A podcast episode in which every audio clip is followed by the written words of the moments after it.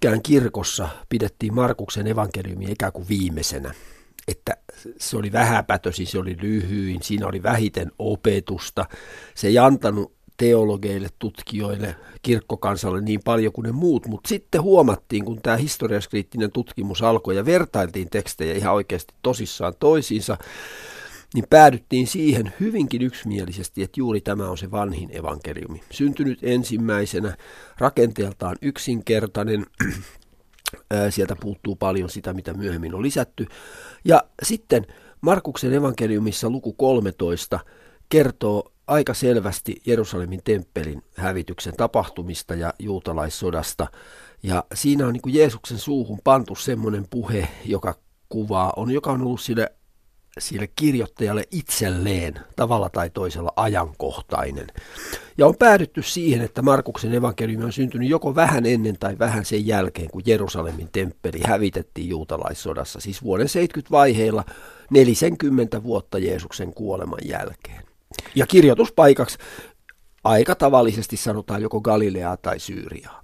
Millä tavalla tämmöisiä asioita tutkitaan? Mistä nämä lähtee tämä, että miten Markuksen evankeliumin tausta tiedetään näin tarkkaan? Se on ihan siis alkutekstin lukemisesta ja tekstien vertailusta toisiin teksteihin. Matteus ja Luukas on käyttänyt Markusta lähteenä. Se on osoitettu aika hyvin ja, ja vastaväitteet sille käsitykselle on, on heiveröiset ja synnyttää enemmän ongelmia, jos ruvetaan katsomaan toisinpäin asioita. Markuksen evankeliumi itsessään on kieltää hyvin yksinkertainen, ja siinä nimenomaan tämä siis luvun 13 tapahtumien kuvaus liittyy elimellisesti siihen tilanteeseen, jossa Markus itse on elänyt. Siellä on toki paljon muutakin semmoista kiinnostavaa, minkä perusteella tämä ajoitusta voidaan niin kuin jäljittää taaksepäin.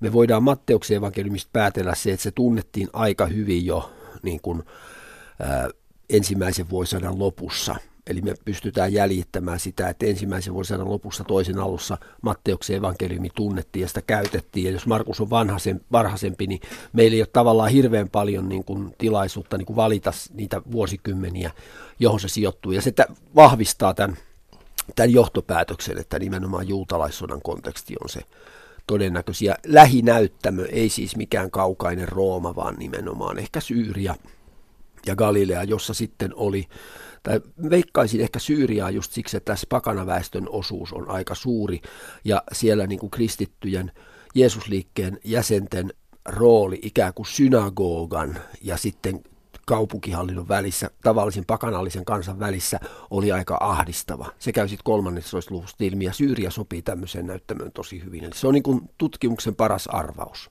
Sä puhut siitä 13. luvusta nyt hyvin paljon ja sillä on selvästi merkitystä, niin mitä siinä tarkkaan ottaen tapahtuu? No siinä on näin, että Jeesus äh, on ensin tullut Jerusalemiin ja järjestänyt mielenosoituksen temppelissä, ja tätä pidetään niin kuin autenttisena kohtauksena. Suurin osa tutkijoista ajattelee, että tässä Jeesus tulee Jerusalemiin, ja tämä galilealaisen profeetan ja juutalaisen ää, juudealaisen establishmentin välinen ero tulee esiin ja Jeesus kertoo, että Jumalan valtakunta on tulossa, tämän temppelin aika on ohi. Kaikki se vauraus, mitä nämä ihmiset, ylipapit on siellä kasannut, niin se menee. Siinä on selvä tämmöinen niin vastakkainasettelu. Jeesus sitten kertoo vertauksia istututtuaan oppilainen kanssa temppeliä vastapäätä öljymäelle katselemaan ja sitten hän puhuu temppelin hävityksestä. Tähän ei jää kiveä kiven päälle. Hän kuvaa lopun merkkejä. Tästä tulee tämmöinen pitkä puhe ja tästä puheesta pystyy päättelemään, että ei tämä ole mitään siis suoraa raportointia siitä tilanteesta. Tämä ei ole historiallisesti autenttinen, mutta tämä kertoo se, sen, mitä kirjoittajan aikana Jeesuksen nähtiin jo ennustaneen, että tapahtuu ja Jeesuksen suuhun pannaan siinä tämä Jerusalemin temppeli hävitys ja koko juutalaissodan tapahtumakaari. Mä itse olisin taipuvainen uskomaan, että tämä Markuksen evankeliumi kirjoitettu aika pian sen äh, juutalaissodan dramaattisen päättymisen jälkeen, kun roomalaiset tuhos koko kaupungin ja sitten juutalaisia kiellettiin astumasta sinne. Niin, siinä on pieniä sellaisia ennustuksen merkkejä. Jeesus sanoo, että vielä tämän sukupolven aikana tämä kaikki tulee häviämään ja sitten nämä temppelit tullaan – tuhoamaan, ei jää kiveä kiven päälle. Joo. Ja senhän voi tietenkin lukea monella tavalla, mutta jos sitä ajattelee paikallisena draamana, niin se, että näin tuli, hän näki, että tämä Joo. tulee käymään juuri tämä, ja siinä on se sodan ennustus. Kiusallista, kiusallista oli tälle Markuksen seurakunnalle se, että Jeesus ei tullutkaan takaisin, vaikka temppeli oli tuhoutunut.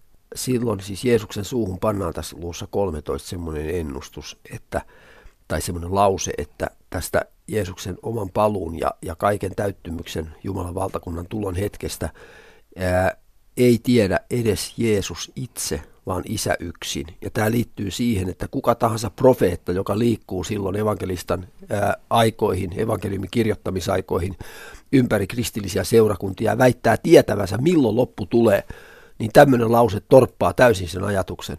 Kukaan ei voi tietää. Se on täydellinen salaisuus. Ja tämä on tietenkin hyvin kiusallista, koska ensimmäiset kristityt elivät siinä toivossa, että Jumalan valtakunta tulee heidän elinaikanaan. Paavali eli siinä toivossa pari vuosikymmentä aikaisemmin, ja sitä ei tullutkaan. Ja kristityt ovat odottaneet Jumalan valtakuntaa 2000 vuotta kohta. Kun mä luin tätä Markuksen evankeliumia, niin mä kiinnitin huomiota siihen, että jo koulusta uskonnon tunneilta oli hyvin tuttuja asioita, hyvin paljon. Täällä oli tämä ihmetteot olivat sellainen asia, johon kiinnitin. Niitä on hyvin runsaasti ja hyvin ihmeellisiä ihmettekoja.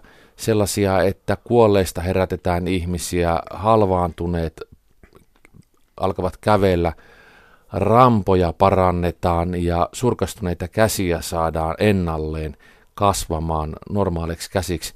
Tämä on hyvin, hyvin määräävä tekijä mun mielestä, kun lukee tätä evankeliumia, niin mitä sä itse pitäisit siitä alusta merkittävänä tai kiinnostavana? Ja, siis tämä on todella, todella tärkeitä nämä ihmetteot sikäli, että evankeliumin alkuosa kertoo siitä, kuinka Jeesus menestyy sanomansa kanssa Galileassa kaikki tunkeilee hänen ympärillään ja hän, hän tota, tekee ihmeellisiä tekoja.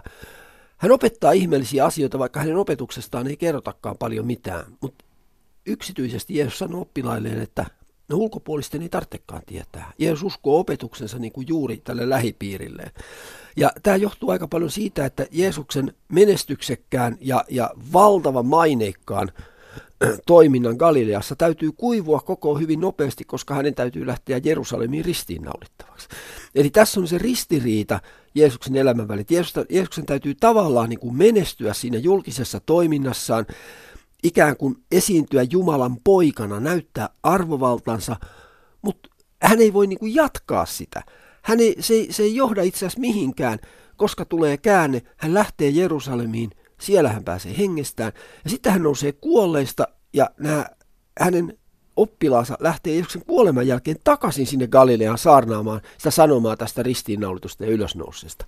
Eli Jeesuksen sanoman sisältö julkisessa toiminnassa oli Jumalan valtakunta, mutta tosiasiassa se sisältö, mitä kuultiin myöhemmin, oli hänen kuolemansa ja ylösnousemuksensa.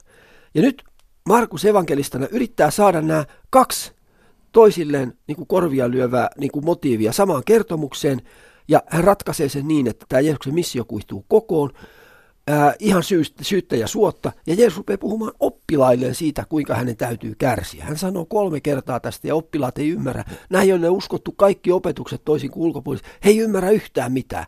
Seuraa Jeesusta ja vapisee ja pelkää, ja mennään kohti Jerusalemia, jossa kaikki sitten tapahtuu.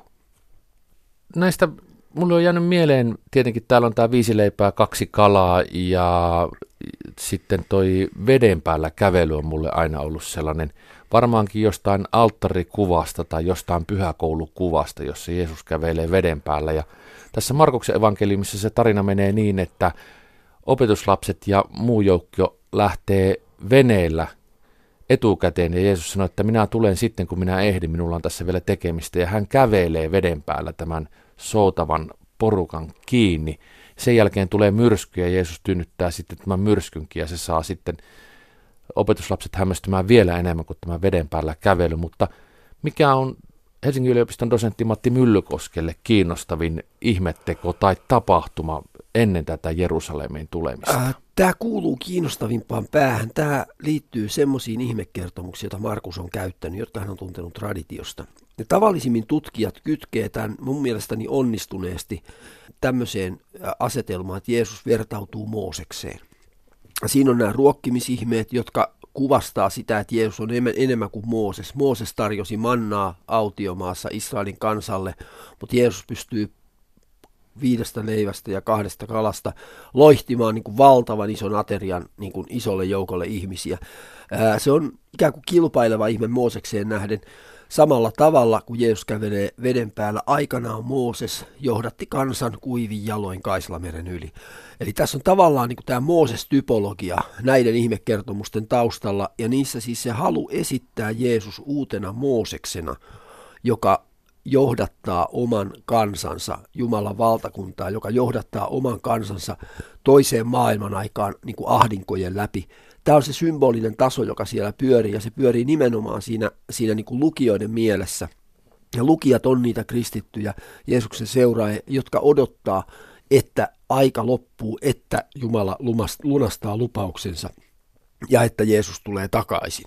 Ja tämä oli niin kuin todellinen ongelma silloin, tämä Jeesus, ihmisen pojan paluu, johon viitataankin monessa yhteydessä. Ja siinä on tämmöinen ää, sitoutuminen lähiodotukseen, eli ajateltiin, että pian se tapahtuu, mutta kukaan ei voi sanoa aikaa, jolloin se tapahtuu. Tämän Jeesus, Markuksen evankeliumin Jeesus selvin sanoin saakin sitten torjua. Kun mä luin Markuksen evankeliumia, niin se oli tietenkin paljon tuttuja asioita, joita käytetään kirjallisuudessa, joita käytettiin uskonnon opetuksessa sillä tavalla, että niiden kautta puhuttiin. Ja Jeesushan puhuu tässä vertausten kautta ja niitä on todella paljon ja kun ihmiset eivät sitä ymmärrä, hän selittää niitä sitten opetuslapsilleen. Mutta mulle jäi mieleen tämmöisiä, että sinapin siemen kasvaa ja että usko on kuin sinapin siemen ja seurakunta on kuin sinapin siemen, että se on pienin mahdollinen ensin ja siitä kasvaa sitten ja sen sinapin puun varjo, oksien varjossa sitten menestytään ja ollaan. Toinen oli sitten, kun Jeesus siunaa lapset ja päästää heidät luokseen. Tämä on hyvin tuttu varmaan kaikille lapsille edelleenkin. Luterilaisessa ja varmaan ortodoksissakin uskonnonopetuksessa kerrotaan, että lasten kaltaisten on Jumalten valtakunta. Nämä oli kaksi asiaa, jotka mulle jäi mieleen, mutta mitä sanoisit siitä, mikä on tämä Markuksen evankeliumin siteeratuin kohta? No varmasti, jos ajatellaan tätä lasten evankeliumia, niin mehän luetaan nimenomaan Markuksen evankeliumista tämä Jeesusten ja lasten, Jeesus, Jeesuksen ja lasten kohtaaminen. Ja varmaankin se kuuluu siihen kärkipäähän, jos Marku, nimenomaan Markuksen evankeliumia ajatellaan. Ja, ja, ja tota, nämä lainaamassa kohdat, Jumalan valtakunnan ihmeellinen kasvu, sitten nämä erilaiset elämänohjeet ja ihanteet, mitkä liittyy siis avioiron vastustamiseen ja lasten siunaamiseen ja tämmöiseen, niin siinä tämän evankeliumin ensimmäiset lukijathan näkee tavallaan ohjeet yhteisölleen. Näkee yhteisön toivon siitä, että se Jumalan valtakunta, jonka siemenet Jeesus on kylvänyt, niin se pääsee kasvamaan ja lopulta niin kuin he pääsevät sinne valtakuntaan. Ja sitten heille annetaan täksi odotusajaksi niin kuin, oikea tapa elää. Yhteisöt oli tuolloin niin kuin valtavan tiiviitä. Ajatellaan, että me ei pystytä kuvittelemaan niin kuin omana yksilöllistyneemme aikanamme ollenkaan sitä, miten tärkeää ihmiselle oli olla yhteisön jäsen. Ja antiikissa se oli hyvin keskeistä ja vielä keskeisempää. Se oli tämmöisissä pienissä ää, tarkkaan omaan asioihinsa sitoutuneissa yhteisöissä.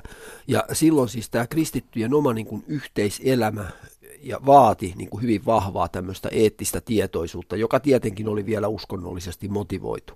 Ja se kaikki niin kuin se ensimmäinen kerros, mikä tästä tulee vastaan, jos me ajatellaan sitä sen ajan lukijoita. Sitten jos me palautetaan Jeesukseen niin kuin yhtä ja toista ja keskustellaan kriittisesti, että mikähän tässä on niin kuin aitoa Jeesusta, eli mitä hän on itse sanonut, tutkijat antaa erilaisia vastauksia, mutta Jeesuksen niin kuin radikaali suhde niin kuin lasten ja naisten asemaan – vaikuttaisi olevan tämmöinen vastakulttuurinen elementti, joka olisi helpoin palauttaa sitten tähän autenttiseen ytimeen, että Jumalan valtakunnassa tämmöiset erot, jotka ihmiset on kehittänyt, ne kumoutuu lopullisesti ja me palataan tämmöiseen niin kuin alkutilaan, jossa, jossa niin kuin kaikilla ihmisillä on sama arvo. Siinä oli tietynlainen utopistinen juonne tässä Jumalan valtakunnassa. Ja se, se olisi niin kuin ehkä tämmöinen jonkinlainen johtotähti, että jos haluaa niin kuin Jeesuksesta saada otteen, mikä on aika vaikeaa, koska evankeliumeissa on niin kuin hyvin rönsyileviä tulkintoja niin kuin monenlaisista yksityiskohdista. Tämä voisi olla yksi semmoinen tie kohti sitä, sitä historiasta Jeesusta.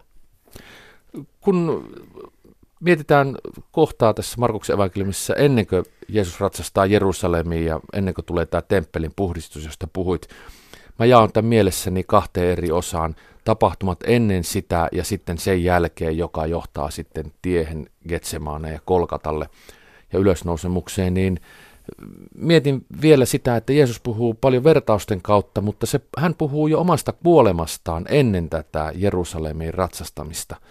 Pystyykö tämä Jeesus, joka tässä Markuksen evankeliumissa on dosentti Matti Myllykosken mielestä, ennustamaan ja näkemään omaa tulevaisuutta? Joo, kyllä.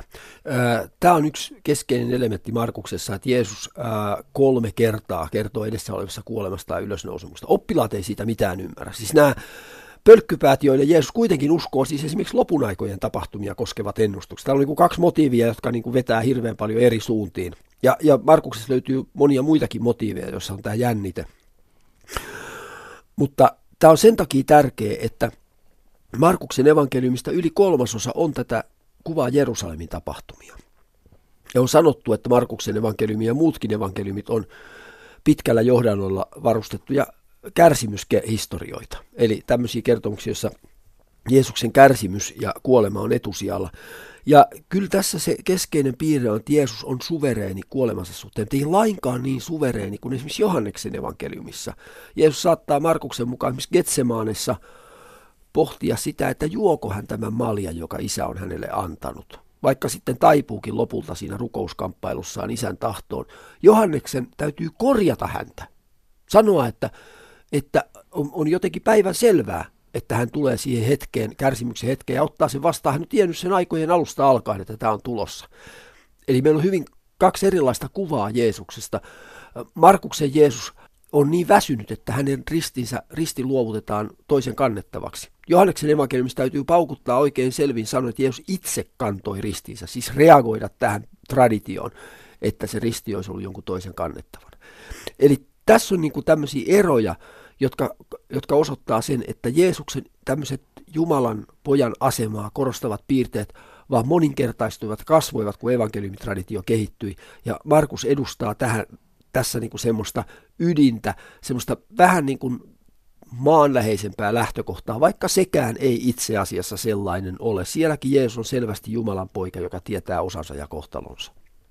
Kiinnostava kysymys tässä on myös se, että kun tätä Markusta lukee, niin selvästikin tätä luetaan myös muiden rinnalla.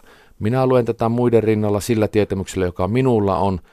Sä olet Helsingin yliopiston dosentti Matti Myllykoski ja olet raamattusi lukenut, niin mikä olisi hyvä evankeliumi Markuksen evankeliumin rinnalle, jotta tarinat täydentävät toisiaan tai keskustelevat keskenään? Siis Matteus ja Luukas äh, rakentuu samalle kertomusrungolle kuin Markus, koska nämä kirjoittajat ovat sen Markukselta ottaneet. Johanneksen evankeliumikin löyhästi. Johanneksen evankeliumi on täynnä tämmöisiä Jeesuksen pitkiä saarnoja, jotka on evankelistaan itsensä kirjoittamia. Ja siinä Jeesukseen on projisoitu tämmöinen hyvin dualistinen maailmankuva, ja tämä hänen asemansa Jumalan poikana on työstetty loppuun saakka. Mutta yksi mielenkiintoinen näkökulma näihin on se, että Markuksen evankeliumi on pakanakristillinen dokumentti. Kun taas sitten... Mitä tarkoittaa tässä tapauksessa Sitä, että nämä lukijat olivat ja kirjoittaja olivat jo irtautuneet siitä Mooseksen lain maailmasta, juutalaisista yhteisöistä. He eivät noudata sapattia ja niin edelleen. Sen sijaan Matteuksen evankeliumi on syntynyt yhteisössä, jossa on ollut sekä pakanoita että juutalaisia, ja Matteus koittaa ikään kuin nostaa tätä juutalaisen – elementin asemaa, sitä vanhaa viisautta, mitä siellä on, ja niitä juutalaisia opettajia ja tukea, että heitä ei hylätä. Siis tavallaan siinä Matteuksen evankeliumissa Jeesus suurena opettajana on tavallaan niin kuin yksi rabbi, yksi opettaja seurakunnalle, ja siellä tavallaan kaikuu vielä tämä juutalaisen opetusperinteen ja juutalaisen tämmöisen niin kuin yhte, yhteisöllisen elämän ääni. Ja siinä mielessä niin kuin Matteusta on kiinnostava lukea tavallaan tämmöisenä niin kuin myöhäisenä juutalaiskristillisenä dokumenttina, joka kertoo siitä, että pakanakristillisyys on niin kuin niilläkin seuduilla, jossa juutalaiskristillisyys on ollut vahva, niin ajamassa ohi. Luukas taas on, on kosmopoliitti, joka, joka haluaa sijoittaa Jeesuksen elämän tapahtumat koko Rooman valtakunnan yhteyksiin, niin kuin hän evankeliumissa alkupuolella vähän sillä niin kuin historian siipien havinaa niin kuin sinne leyhyttäen kuvailee. Ja, ja silloin niin kuin Luukkaalla on ehkä, ehkä tärkeää huomata se, että hän kirjoitti myös jatko-osan tämän apostolien teot. Että meillä on kirjoittaja, joka on kirjoittanut Uudesta testamentista noin neljäsosan. Evankeliumi ja apostolien teot muodostaa tekstimassaltaan niin ison kokonaisuuden. Ja silloin se ohjelma on luonnollisesti vähän toisenlainen. Trunkona on edelleen Markus. Eli siellä on hirveän paljon toistoa huolimatta näistä eroista. Kun mennään tuonne Jerusalemiin temppelin puhdistukseen ja lopputapahtumiin, siellä on muun muassa sellainen otsikko kuin suuri ahdinko, Jeesusta alkaa ahdistaa ja se on aina yhtä hieno kohta, kun ihminen tajuaa, että tässä ei hyvin käy. Mikä on sun mielestä se piste, jossa tämä meidän päähenkilö ymmärtää tässä tekstissä, että eihän tässä hyvin käy? Ja kiinnostava kysymys on se, että ymmärtävätkö opetuslapset tai ketkä heistä, että mitä tässä oikein loppujen lopuksi on tapahtumassa, että tässä meidän ystävämme päätyy ristille. Se on kiinnostava rinnastus, että evankelista panee tämän temppelin hävitystä koskevan pitkän puheen juuri tämän Jeesuksen kärsimyshistorian tapahtumien alun edelle. Eli siinä on tietty tämmöinen rinnastus, että tämä on suuri ahdinko, joka ko- koittaa maan päällä tulevaisuudessa, kun ennustetaan ihmisen pojan paluuta, ja on suuri ahdinko, jonka keskelle Jeesus joutuu itse. Jonkinlainen vihje on myös se, että tämä leski, joka antaa tämän rovon tänne temppelin uhriarkkuun, kaksi pientä lanttia. Siitä Jeesus sanoi, että tämä köyhä leski pani uhriarkkuun enemmän kuin yksikään toinen. Kaikki muut antoivat liiastaa, mutta hän antoi vähästään kaiken, minkä hänellä oli, kaiken, mitä hän eläkseen tarviksi. Ja siinä on sana bios, joka tarkoittaa niin kuin sekä elämää että sitten elatusta. Ja nyt sitten, jos me ajatellaan niin kuin tämän suuren ahdingon ja lopunaikojen luvun yli tuonne lukuun 14, niin siellä Jeesus antaa kaiken, mitä hänellä oli. Eli siinä tulee lukijoiden mielessä tämmöinen rinnastus. Voi olla, että kun evankelista on kirjoittanut tätä evankeliumia, niin luku 13 on kirjoitettu tähän väliin vähän myöhemmin. Eli että alkuperäinen teksti on ollut jatkunut luvun 12 lopusta luvun 14 alkuun, ja tämä lopun aikojen kuvaus on niin kuin ajankohtainen lisäys siihen kokonaisuuteen. Mehän ei sitä voida tietää, mitään käsikirjoitusten tukea tähän ei ole, mutta se on tämmöinen niin kuin erillinen pullistuma siinä tekstissä. Se on, se on niin kuin lisätyn oloinen, me ei voida sitä to- todistaa vaan, mutta aika kiinnostavia yhteyksiä on kuitenkin tämän että ennen kaikkea tämä temppelin, tämä mielenosoitus temppelissä, joka Jeesus järjestää, ja sitten tämä, että, että ylipapit hämmentyvät Jeesuksesta, suuttuvat, haluavat hänet kiinni ja haluavat hänet tappaa. Ja sitten Juudas ilmestyy, kuinka ollakaan sinne ilmoittautuu kavaltajaksi. Joo, se on, se on siinä sama, sama kohta. Juudas tulee kuin tilauksesta siihen, kun Jeesuksen surmaamisesta ylipappien kesken neuvotellaan ja suunnitellaan, että miten tämmöisestä kaverista päästään eroon. Ja siihen, tähän kohtaan liittyy myöskin pääsiäisateria, jossa mainitaan lammas. Jos joku miettii, että mistä se tulee, niin ainakin tässä se oli mainittuna – jos oikein muistan, niin siellä erikseen, että lammasta siellä syödään. Joo. Kiinnitin itse siihen huomiota. Sen jälkeen Jeesus rukoilee Getsemaanessa ja vangitaan ja sitten viedään suuren neuvoston eteen. Ja sitten alkaa muut klassiset tapahtumat, mutta minkälaisena näet tämän kohdan, tämän Jeesuksen vangitsemisen Markuksen evankeliumissa? Siellä miekka heilahtaa – ja se on ihan ehdoton ja Juudaksen rooli on tietenkin selkeä, mutta mitkä on Markuksen erityispiirteet tässä suhteessa? No, Dramaattinen kohta. Joo, se on kuitenkin historiallisesti autenttisin osa tätä. Eli että se on musta kiistaton historiallinen fakta, että Jeesus vangittiin Öljymäellä ja todennäköisimmin just Getsemaanin nimisessä paikassa. Ja se on paikka, jonne Juudas tietää tulla oikealla hetkellä. Juudas saattaa olla juhlaväkeä täynnä olevassa kaupungissa, absoluuttisen varma siitä, että kun hän johdattaa sen ää, joukon ylipap, ylipappien tämmöiset sisäisen temppelipoliisin sinne, niin hän voi olla varma, että Jeesus ja oppilaat ovat siellä. Miten hän voi olla sataprosenttisen varma siitä, että he ovat siellä? On vain yksi mahdollinen selitys, se on se, että he yöpyivät siellä. Se on paikka, jossa he yöpyvät. Hän tiesi, että he ovat siellä nukkumassa. Ja todennäköisesti ei ainoastaan Pietari, vaan he kaikki ovat nukkuneet. Jeesus herätetään, siinä syntyy yleinen mekkala, Jeesus viedään pois ja oppilaat jää ymmälleen.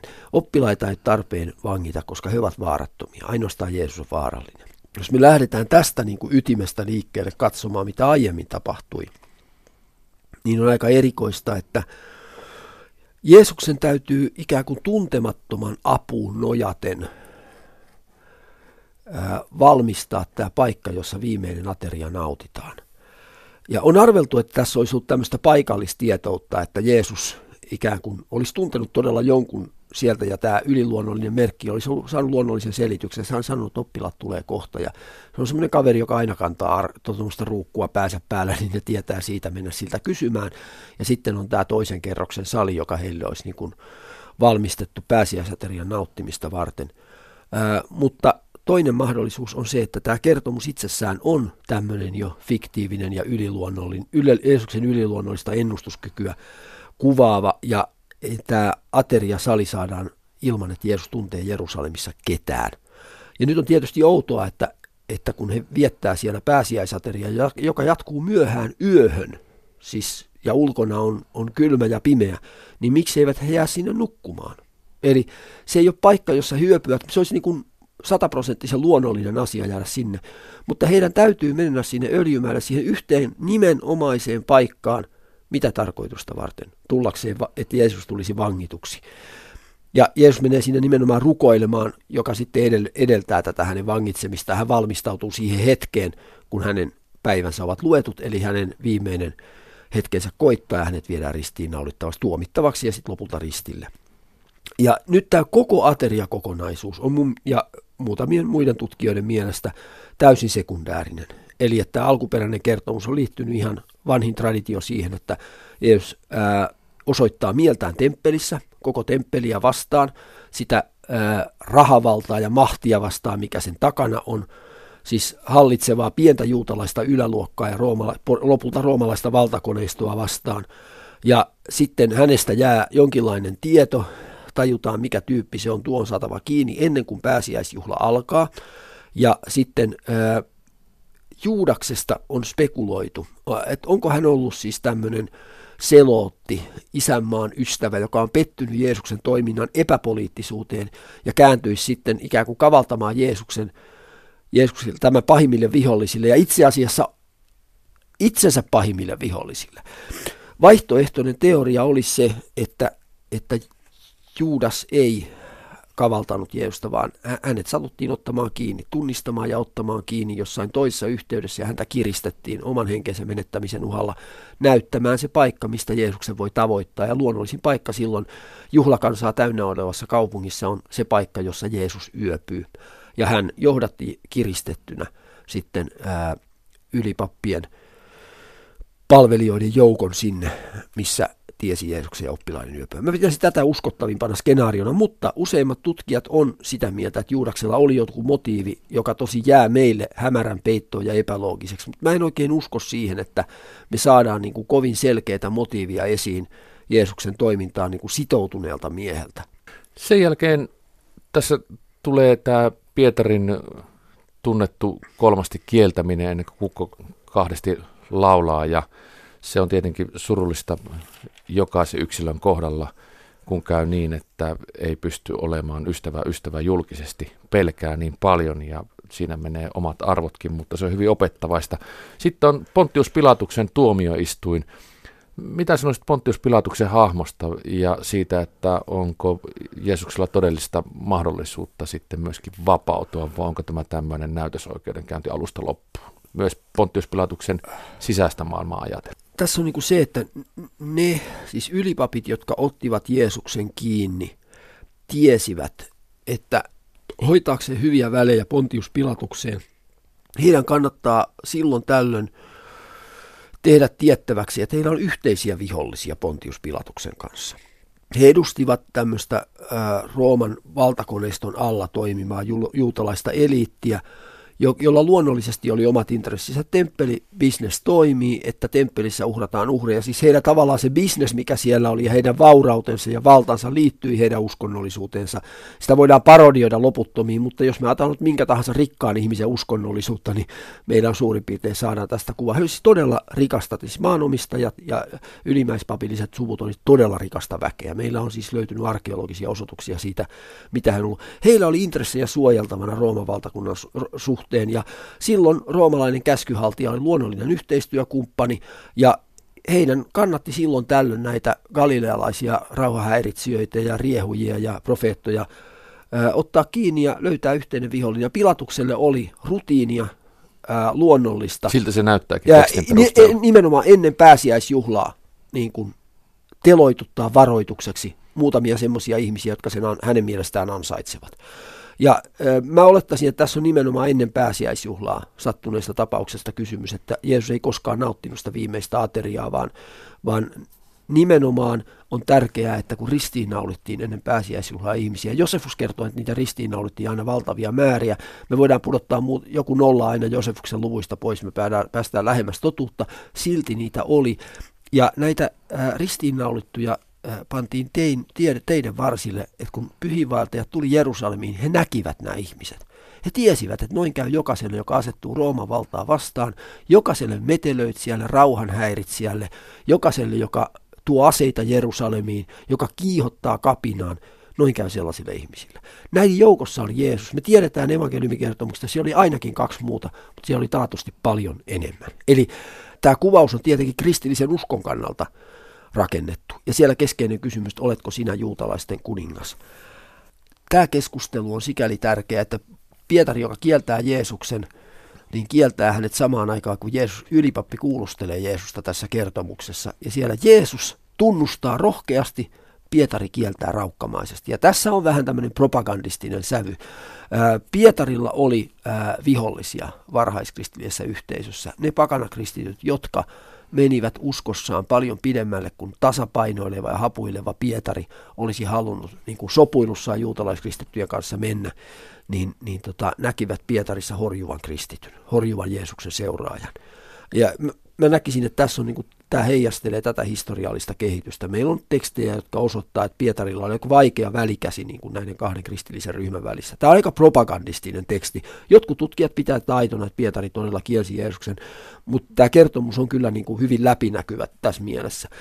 No se, että Pilatus pannaan keskustelemaan Jeesuksen kanssa tästä niin kuin teologisesta kysymyksestä, on niin kuin sikäli markanttia, että että eh, Pilatukselle tulee ikään kuin tässä kertomuksessa sellainen halu vapauttaa Jeesus. Ja mieluummin murhaaja ja kapinoitsijan päästään vapaaksi kansan huutoäänestyksellä kuin Jeesuksen. Ja tämä on vastoin kaikkea sitä, mitä me Pontius Pilatuksesta ja Rooman vallankäytöstä Palestiinassa tuohon aikaan tiedämme.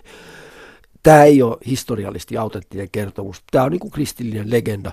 Mutta se, että Jeesus ristiinnaulittiin täällä päällekirjoituksella juutalaisten kuningas, niin se on niin kuin todella kiinnostavaa, koska se voi hyvinkin olla autenttinen, koska se on ivallinen syytös. Olennainen seikka, mikä historiallisesti sieltä välähtää, on tämä, tämä häpeä, joka, joka tämmöistä messiaalisuuden tavoittelijaa pannaan kantamaan. Ja, ja mä uskon monien tutkijoiden tavoin, että tämä on nimenomaan se ydin. Ylösnousemukseen liittyy tämä kiven vierittäminen haudan tai luolan edestä. Ja se on sellainen asia, joka tietenkin, koska on niin dramaattinen ja kuvallinen juttu, niin sitä näkee, että on vain tyhjä luola hauta ja siinä on iso kivi edessä. Tässä sitä ensin siirretään siihen ja sitten kun myöhemmin tullaan paikan päälle, niin sitä ei enää ole. Minkä takia tämä kiven siirtäminen on niin tärkeä asia tässä ylösnousemuksessa? Sellainen, joka muistetaan ja joka on kuvissa. Siis tämä tyhjähäydän kertomus on siinä mielessä tärkeä Markukselle ja tärkeä tälle kertomukselle, että siinä halutaan osoittaa, että Jeesus todella kuoli, todella oli haudattuna, oli haudassa kolme päivää. Se tarkoittaa itse asiassa meidän laskennassa noin puolitoista päivää, koska me mennään sieltä jostakin perjantai-illasta sunnuntai-aamuun. Ja sitten hän todella on kadonnut sieltä haudasta. Hänet on otettu taivaaseen. Hän ei ole enää täällä niin kuin se nuorukainen, joka on arvotuksellinen hahmo siellä haudassa istuvana sanoo naisille.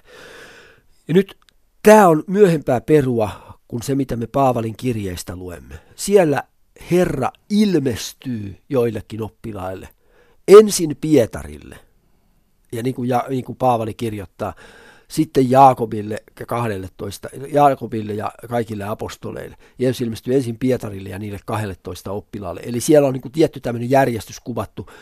Tietenkin, mehän on hirveän vaikea sanoa, että missä vaiheessa nämä kokemukset ää, tapahtuivat, miten ne kehittyivät. Me esimerkiksi tiedetään sitä, että ää, kohtasivatko ää, Jeesuksen ensimmäiset seuraajat ylösnouseen jo Jerusalemissa, kun he olivat paenneet ensin paikalta ja, ja häpeällisesti jättäneet oman opettajansa ja sankarinsa Getsemaaneen ja, ja tota, ainoastaan sinne oli jäänyt niin kuin jälkiä taistelusta ja joku mielikuva.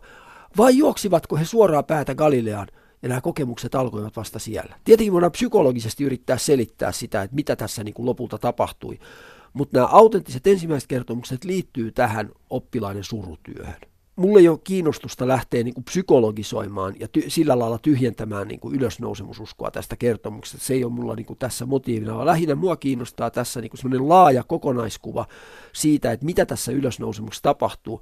Jos me halutaan katsoa tätä ylösnousemusta kokonaisuutena, niin se alkaa oikeastaan Jeesuksen toiminnasta sikäli, että Jeesus on karismaattinen profeetta, joka, joka iskostuu oppilaiden mieli, jonka asia Jumalan valtakunta valtaa heidän mielensä kokonaan. Ja, ja se, että juuri tällainen henkilö kuolee ja nousee kuolleista, tarkoittaa sitä, että nämä oppilaat näkevät hänet uudestaan, on musta merkittävää. E, ei politrukit ja byrokraatit ja tämmöiset niin kuin merkityksettömät ihmiset tai tällaiset monomaaniset saarnajat, e, eivät he nouse kuolleista. Mutta tämän tyyppinen hullu karismaattinen profeetta, joka vetää ihmisen sataprosenttisesti mukana, tämmöisestä kerrotaan, että hänet on nähty läheisimmät ovat, seuraajat ovat nähneet hänet hänen kuolemansa jälkeen.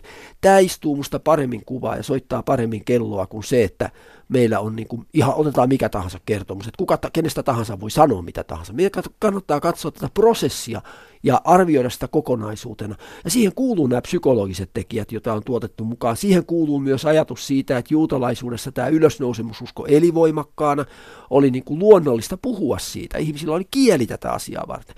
Ja vasta tästä käsin me saadaan tämmöinen niin kuin vivahteikas, moninainen kuva, jonka perusteella sitten pystytään niin kuin arvioimaan sitä, että mikä on meidän suhde esimerkiksi ylösnousemususkoon. Kirkolle se on niin kuin tavallaan samalla aivan liian iso asia keskusteltavaksi kriittisesti, mutta toisaalta sitten, kun siitä ruvetaan niin puhumaan, niin juuri sitä kohtikäyvyyttä usein pelätään. Että ei voida niin kuin katsoa, että mitä kaikkea tähän prosessiin liittyy. Ja musta just se on kiinnostavaa, että me katsotaan, että mistä tämä koostuu, mistä eri asioista ja prosesseista koostuu se ajatus, että ensimmäiset kristityt rupesivat uskomaan siihen, että Jeesus ei olekaan kuollut, vaan hän elää ja on näyttäytynyt ensimmäisille seuraajille.